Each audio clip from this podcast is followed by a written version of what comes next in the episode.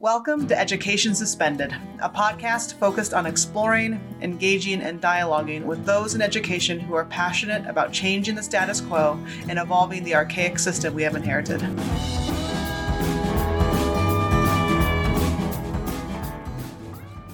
Education Suspended is a production of Intricate Roots Educational Consulting Services. Our editor and production manager is Katie Kunine our producer is Jamie Higa, and our music is provided by Poets Row.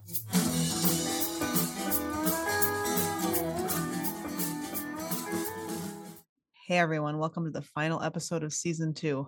I cannot believe that we are here. We have so much to celebrate. We've got a lot of changes coming up. First and foremost, I want to let everyone know that our wonderful Katie Kaneen, who has been editing this podcast since we started, she's still going to be on the team. She's still going to help us with our graphics. Um, but she, I don't know why she's leaving, but apparently she thinks that a internship with Apple in San Francisco takes precedence over our little small podcast, Education Suspended. Just kidding, Katie. We love you. We cannot thank you enough for all you have done you're willing to take a risk and join this team because you believe in what we do means a lot. So we wish you the best in San Francisco. And we've got some exciting news that we're going to share when we start season three about what editing is going to look like and who we're going to partner with. So we're really excited about that. We are almost to 16,000 li- listens as I record this introduction for our final episode. So I ask all of you, as you listen to this final episode, go back over the last season, over the last two seasons, pick your favorite episodes and please send them to those you work with, to your friends, to your family. Help us push this out and keep going. It's an honor doing this podcast and it's an honor that you listen. So thank you for, for all the time that you have given us thus far. Let's talk about our last episode of season two. It's a great one. And again, I keep saying it's why I love this podcast, the people that we get to meet. So today we sit down with William Tucker, who's one of the co founders of Charity United, which is a US based charity that works with some of the most marginalized kids from around the world in, in the most impoverished slums of the world. Um, and he goes in, boots on the ground, and helps provide support in the form of literacy he asks this question in, in our episode that really just kind of rocked Steve and I. And the question is simple it's why do we educate? Why do we do what we do? And we have really good conversation about that. And he could be doing a lot of things, but he chooses literacy for a specific reason and he shares why. And he just encourages us as we wrap up the season to continue to understand that our ultimate premise needs to be pushing forward, needs to be transforming this archaic system and to do the best that we can to give our students the opportunities that they deserve all of our students, regardless of where they're at and the opportunities and the access they have around them. Thanks again for listening to Education Suspended. Thank you for an amazing season two, everyone. Sit back and enjoy Education Suspended with William Tucker. Hello. Hey, William, how are you? Very good. How are you? Good. We're excited to meet you. Well, thank you. Likewise. I don't Yeah. have my usual setup because I'm in Ireland right this second. Um, I'm just setting up a literacy coalition over here uh, in the, with several community groups. So Oh man, can I just jump in your suitcase and just go to Ireland? Exactly. it is nice here. I bet. I bet. Yeah. We're jealous that you're in Ireland. We will fly over right when we're done recording. I've never been to Ireland. My wife really wants to go. I've never been. But we're glad our paths have crossed and we're really excited to to learn from you today and have you share with us kind of your, your insight and, and all the amazing work that you do. William, we begin all of our episodes the same. We will have you introduce yourself to our listeners, talk about what you do, how you got there, then you know reflect on your own experience as a student in Mhm. your educational career and what connections does that have and we will go from there Okay.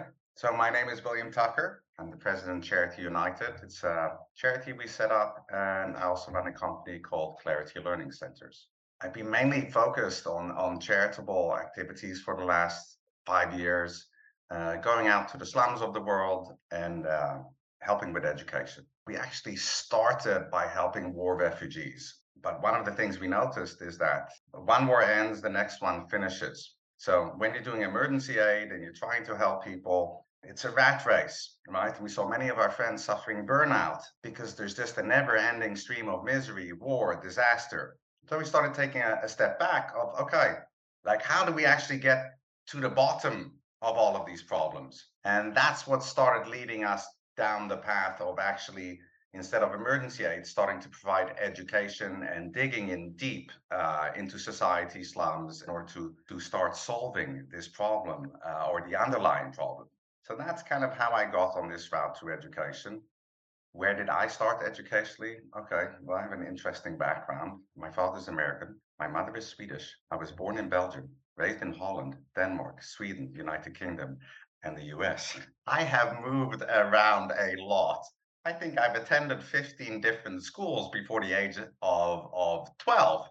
Quite frankly, in the beginning, that was a total disaster because I was also having to switch languages all the time. In the end, I ended up going to private school uh, for a while, and that kind of saved my life because I had some stability uh, and managed to to focus on one language, English, and actually get through.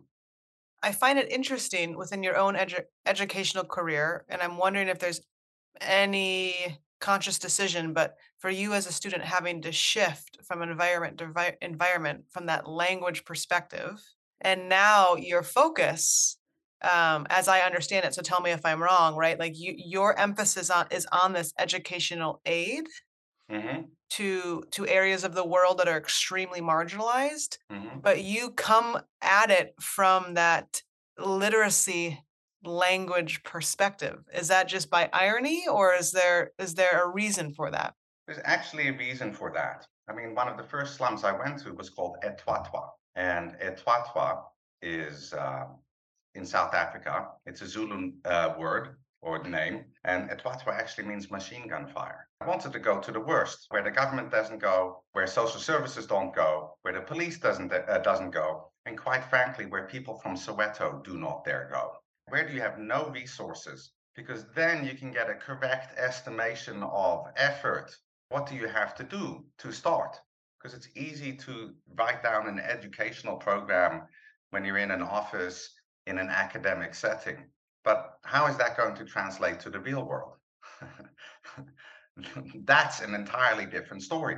One of the first things I started to do is ask the people there, what help do you think you need? What is preventing you from getting out of this? And the answer was shocking. You would think they say, oh, food, clothing, shelter. No, that was not the answer, right? Even though they had very little of that. The answer was literacy and education. It's interesting that I have that background because that has really helped me.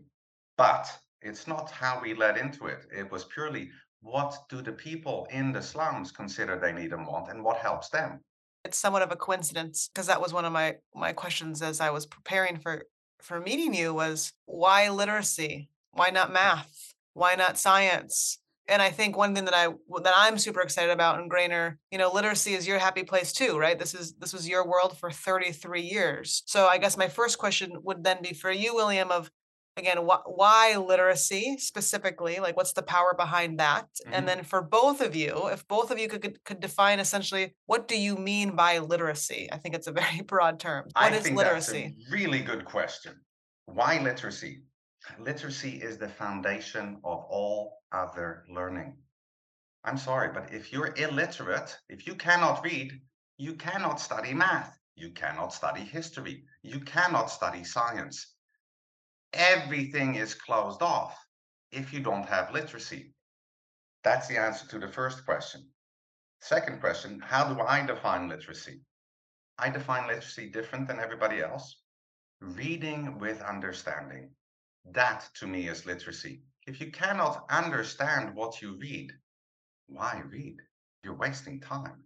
Go fish instead. Uh, you know, if we correctly define literacy as reading with understanding, and we work towards that goal, because that's what reading's all about. William, you make me think of something I talk to people about a lot with kids that we work with that come from the margins is the poverty of words.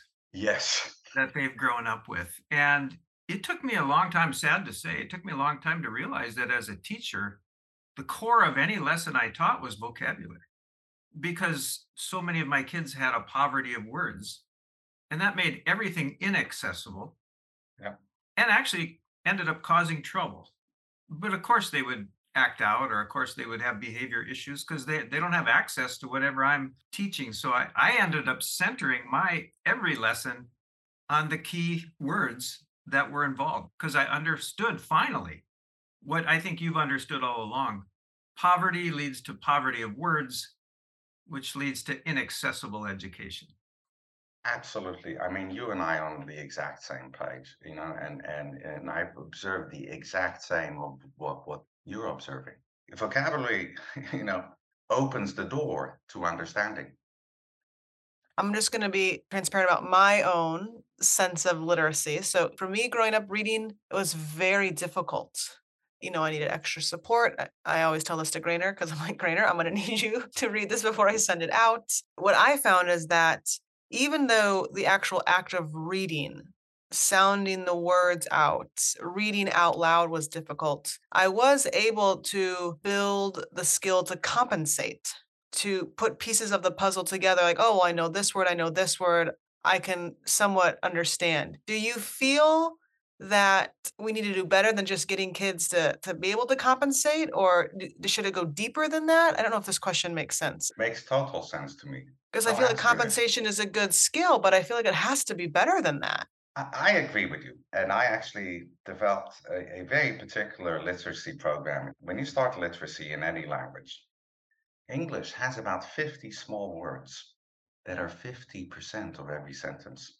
In actual fact, I can make you a challenge. I can take five words out of your vocabulary and you will no longer be able to make a proper English sentence. If I remove 10 words, I destroy your ability to make clear concepts. I'll give you an example the words to, right? T-O. Do you know that has 30 different meanings? And it changes the entire meaning of a sentence. The words at. How many meanings do you know for the word at? I made these booklets, which I call Ollie the Elephant, uh, for kids in the slums, where I show one meaning of the word at, and then I have 20 illustrated examples that show how to correctly use the word in that sense. Like the first meaning of at, place or position. And then I have a picture, Ollie is at home, because at shows place or position. The next page, Ollie is at the door. Ollie is at the well. 20 illustrated examples so that even a six-year-old can get a thorough understanding of what that first meaning of at is. Then we go to the set, second meaning of the word at. At shows time. At shows a precise time. Meet me at seven o'clock, right? I wake up at sunrise or uh, I have breakfast at 8.30 in the morning. At shows time. Good, let's go to the third meaning of at. At shows direction. Look at the wall. Look at the sun. Look at the floor. At shows direction. Or he screams at his friend, right? Direction. So that's your third meaning of at. Well, let's go to the fourth meaning of at. Shows what you're doing or how something is being done. I'm good at dancing, or I'm terrible at singing. Uh, she's at play. So those are your first four meanings of at, but each each booklet has 20 illustrated examples that shows correct use because this this is your fundamental language structure. And if you don't know these meanings, you will have a hard time reading because everything will not be clear. It'll be fuzzy. And what's happening right now in our archaic schooling system if they're like, oh yeah, you figure out everything yourself based based on the words you read. Are you kidding? Well, it seems like by by doing that, and that really resonated. I found myself taking notes, being like, "Oh, this is information that would have been useful yesterday." Yeah. um, and I don't know if this is right, but instead of focusing on the pure memorization, getting something right or wrong, which tends to be how we view and have built the system around our kids, by you giving them this capacity to think critically, you're giving them a life skill that I think can impact all future learning, which is that deep comprehension of content. You're exactly right. I mean, you're very sharp, okay? you really are, because that's exactly what starts to happen. When you take away this fog, all of a sudden critical thinking or thinking switches on. They start to think and they start to see when things doesn't make sense you know, anything you have to memorize is something you don't understand. Anything you understand, you don't have to memorize. So once you focus on understanding, rather than memorization, you're actually learning because memorization is not learning. You can teach a parrot to memorize something. This parrot's not understanding what it's saying. We need to stop treating our kids like animals and we need to start treating them as human beings. Teaching as a human being, teaching, as you correctly point out, to think. But for that, you need to know the history of Western education. The education system in use right now is the Prussian education system. Prussia was an empire before the First World War. It was a militaristic empire. The entire philosophy of that empire was based on making soldiers. An education system for soldiers is unquestioning, following orders. And that's where this whole memorization right wrong comes from. Whereas if you want to create thinkers, uh, you need the opposite. You need people who question everything. And I'm sure Steve does does this as well. I, I invite my students to challenge the information I give them. By all means, challenge gravity, but test it yourself. Don't take my words of the laws of gravity for it to be true. Test it, right? I'm so happy he went there. Oh, this seems like the perfect segue into describing to our teachers the the difference between the Western education mindset and and maybe a, a richer education mindset that takes in more cultures. You've experienced so many cultures. What have you learned um, from thinking of this in a different way and not just a Western mindset and, and, a, and a, more of a holistic sort of both and instead of either or kind of mindset? Well, if I sum it all up, it's really this memorization versus understanding. People always talk about, oh, you need to have confidence. That's a useless statement. How are you going to get confidence? Well, let's look at confidence. What, what are the elements of confidence? Well, confidence is based on certainty. And certainty is knowing that you know. If you know that you know something, that is certainty. All confidence disappears when you have lack of certainty. Don't tell people, oh, you must have confidence. Give them confidence. How do you give them confidence? By educating them in such a way so that they get certainty. And some people are, oh, that's going to take a long time. No, no, no, no, no. You start with one certainty. You start with one little certainty, and then you build your next block on that in my literacy program, the first booklet always takes half an hour, 45 minutes. The second one, ooh, it's five minutes shorter. By the time they're, they're 10 booklets in, it's taking them 15 minutes a booklet. And we focus only on giving certainty, full understanding. And this is what's wrong with the modern education system. Everybody gets taught at the same pace.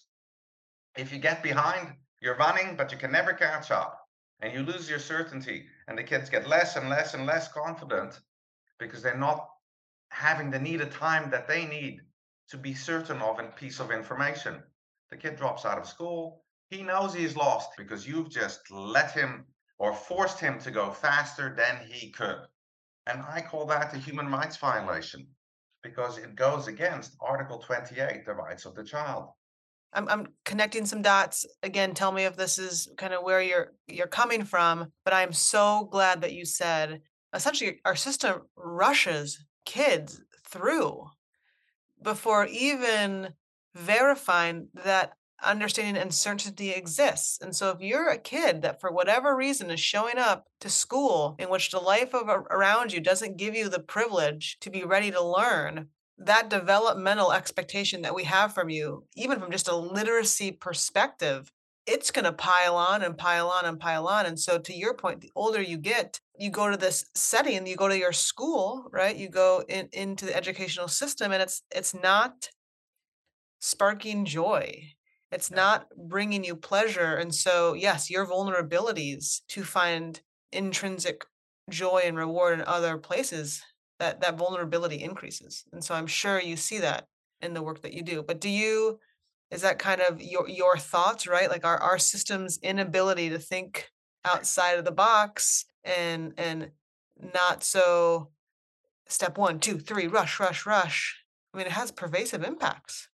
Yeah well i don't even think they can think inside a box. I don't think the system has any thinking at all right I'll say know, I'll say it's just rote rote without observation, right? They're not looking at the child. Is the child doing better or worse? And nobody looks at that. But in all fairness, the power to teach has been taken away from teachers. They're supposed to, to follow a government system and guidelines.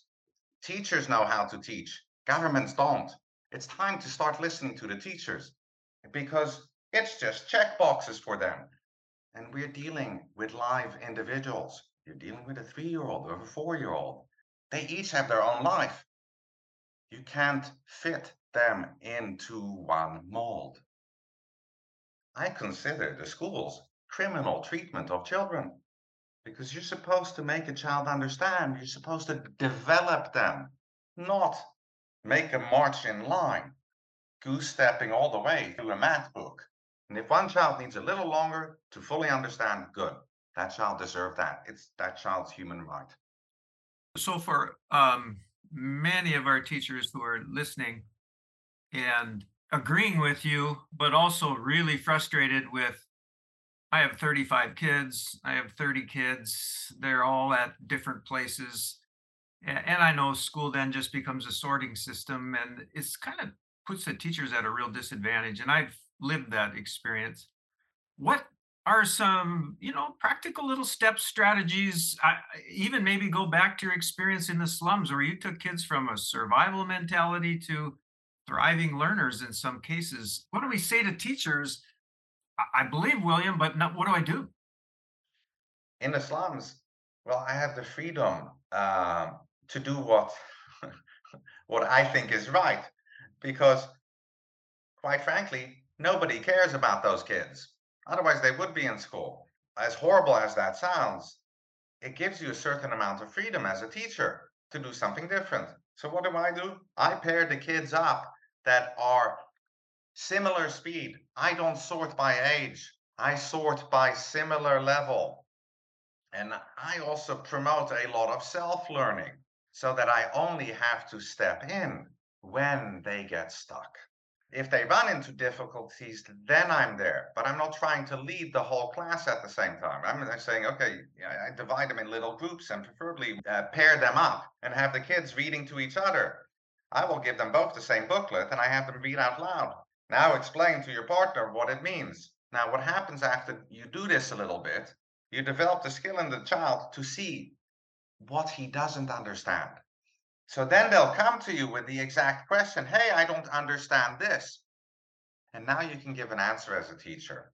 A couple episodes ago, we interviewed um, a principal by the name of Jace Williams um, in Australia, and he had a very similar theme by not necessarily being confined to well i guess by having more freedom you're able to actually push the boundaries and the question of like what what is what is the actual end goal of education? And as we were getting ready for this interview with you that was one of the most impactful things that i heard you say in another interview is we're not on the same page as a system for what's the end goal of education. There's that historical perspective but you're really coming at it from like that has to shift. And that's kind yeah. of it seems to be where you're coming at and, and the why behind a lot of this work which is I think very, very important. And it's a critical question. I actually don't think that we ask ourselves that enough. What what is the purpose of this educational system?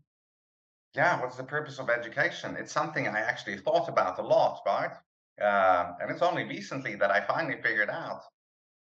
Oh, why do we educate? Like, what is the purpose of education? What you know, what are we trying to achieve? When you ask this to people, many people will go, "Well, you know, to get a diploma." No, that's not why I, why you educate. the pl- diploma hangs on the wall. What should be the purpose of education?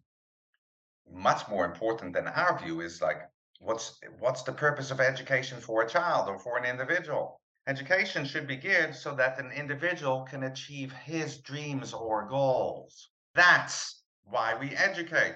We don't educate to satisfy some empire. We don't educate to satisfy uh, the reputation of a college. We are educating individuals and trying to put them in a state where they can achieve their goals, where they can follow their dreams. And if that becomes our purpose, we would start educating differently. Grainer, I'm gonna I'm gonna ask the question to you as a as an educator of 33 years. What was your understanding and the purpose of what's the end goal of education? Actually, I don't ever remember anyone talking to me about that. That became, you know, more my my decision, you know, um, as, as a teacher. But you know, it's it's fascinating. No one really talked about it. It was clear the system was a sorting system from when I was in first grade. I'm, you know, a little older here. Um, you know, there were bluebirds and and blackbirds and cardinals, and kids were sorted in first grade. And don't you know, they knew it. You know, they they knew who they were and they knew where they stood, and then they kind of maybe even started to sense my future is not in academics when it certainly could have been. You know, I, I've I've met many quote quote blackbirds in my life who are brilliant and are doing great work in many arenas but they were sorted out at that time and i didn't ever want that to be i i, I guess what i my understanding of education was two things curiosity and creativity and if i could build those two things rather than compliance and compulsory skills if i could build creativity and and curiosity then then i'd done my job as a teacher. But nobody told me that.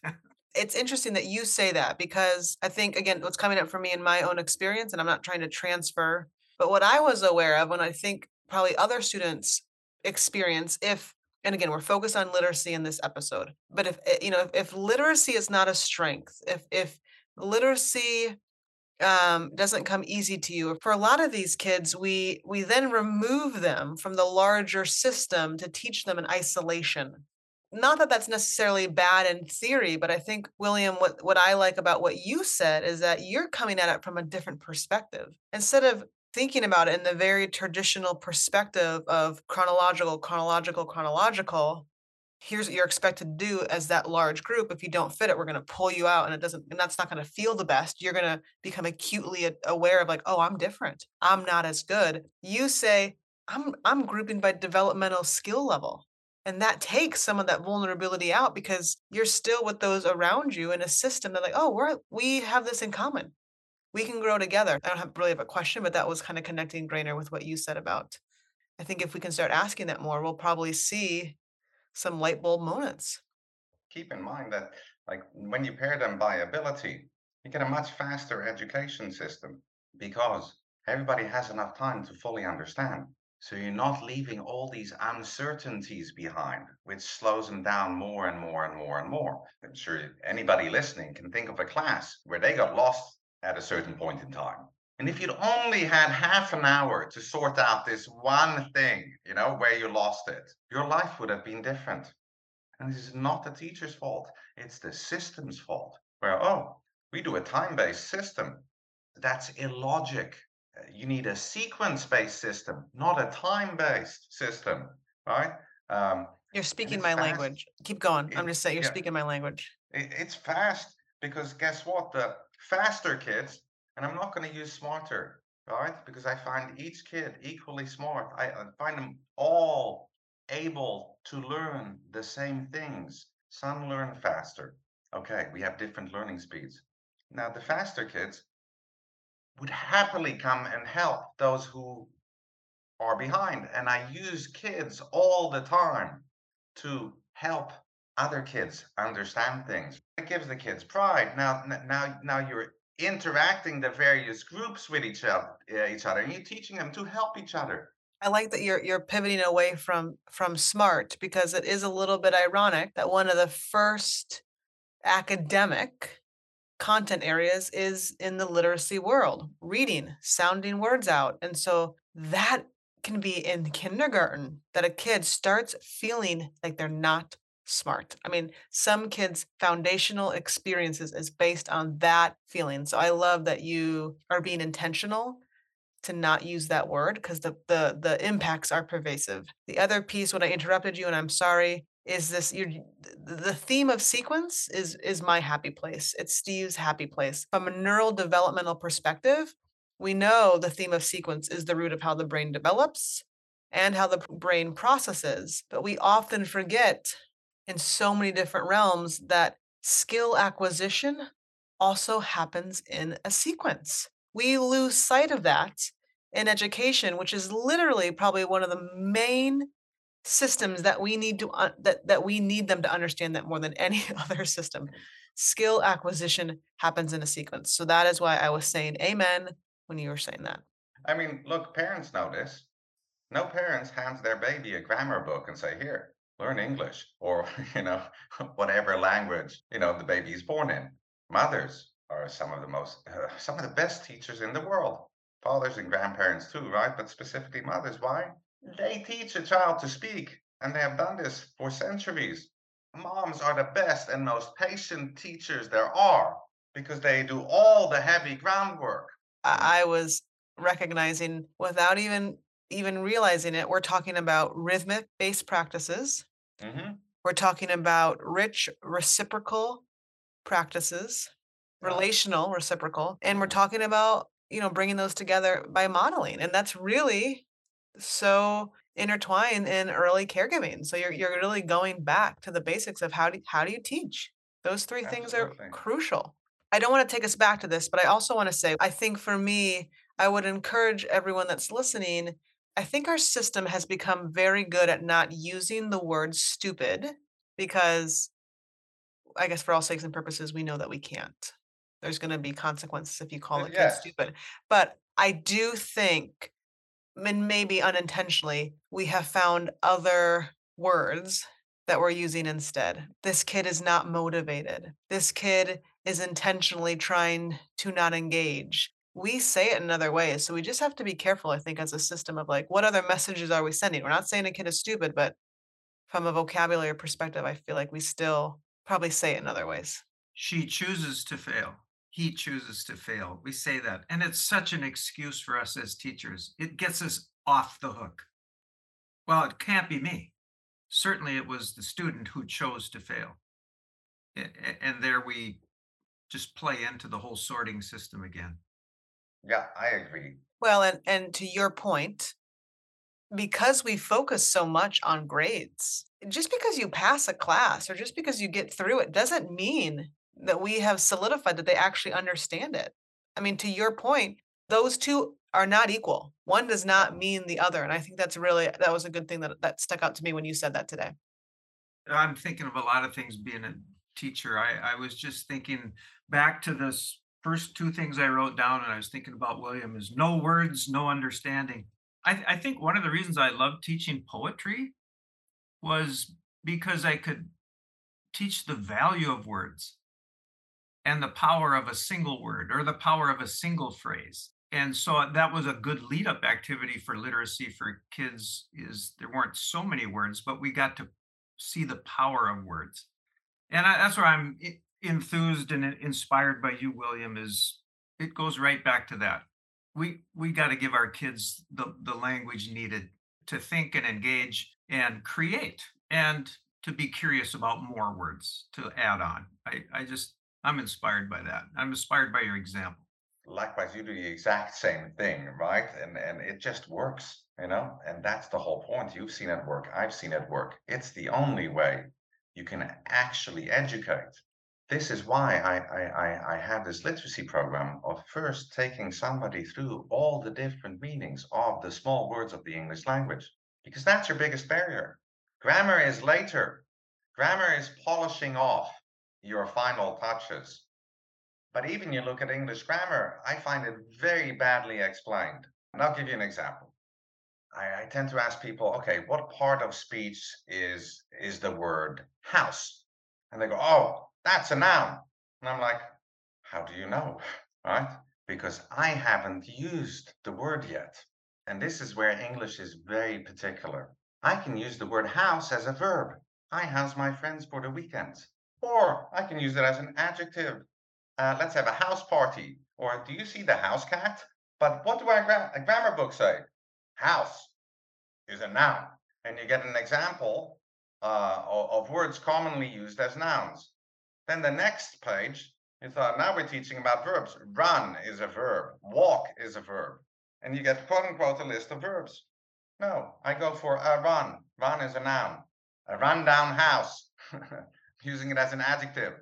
So the very first concept you have to teach is that in English, we take a basic word and grammar is which way do I want to use that word? because if I teach it that way, I open creative thinking. But again, what have they done? It's check marks.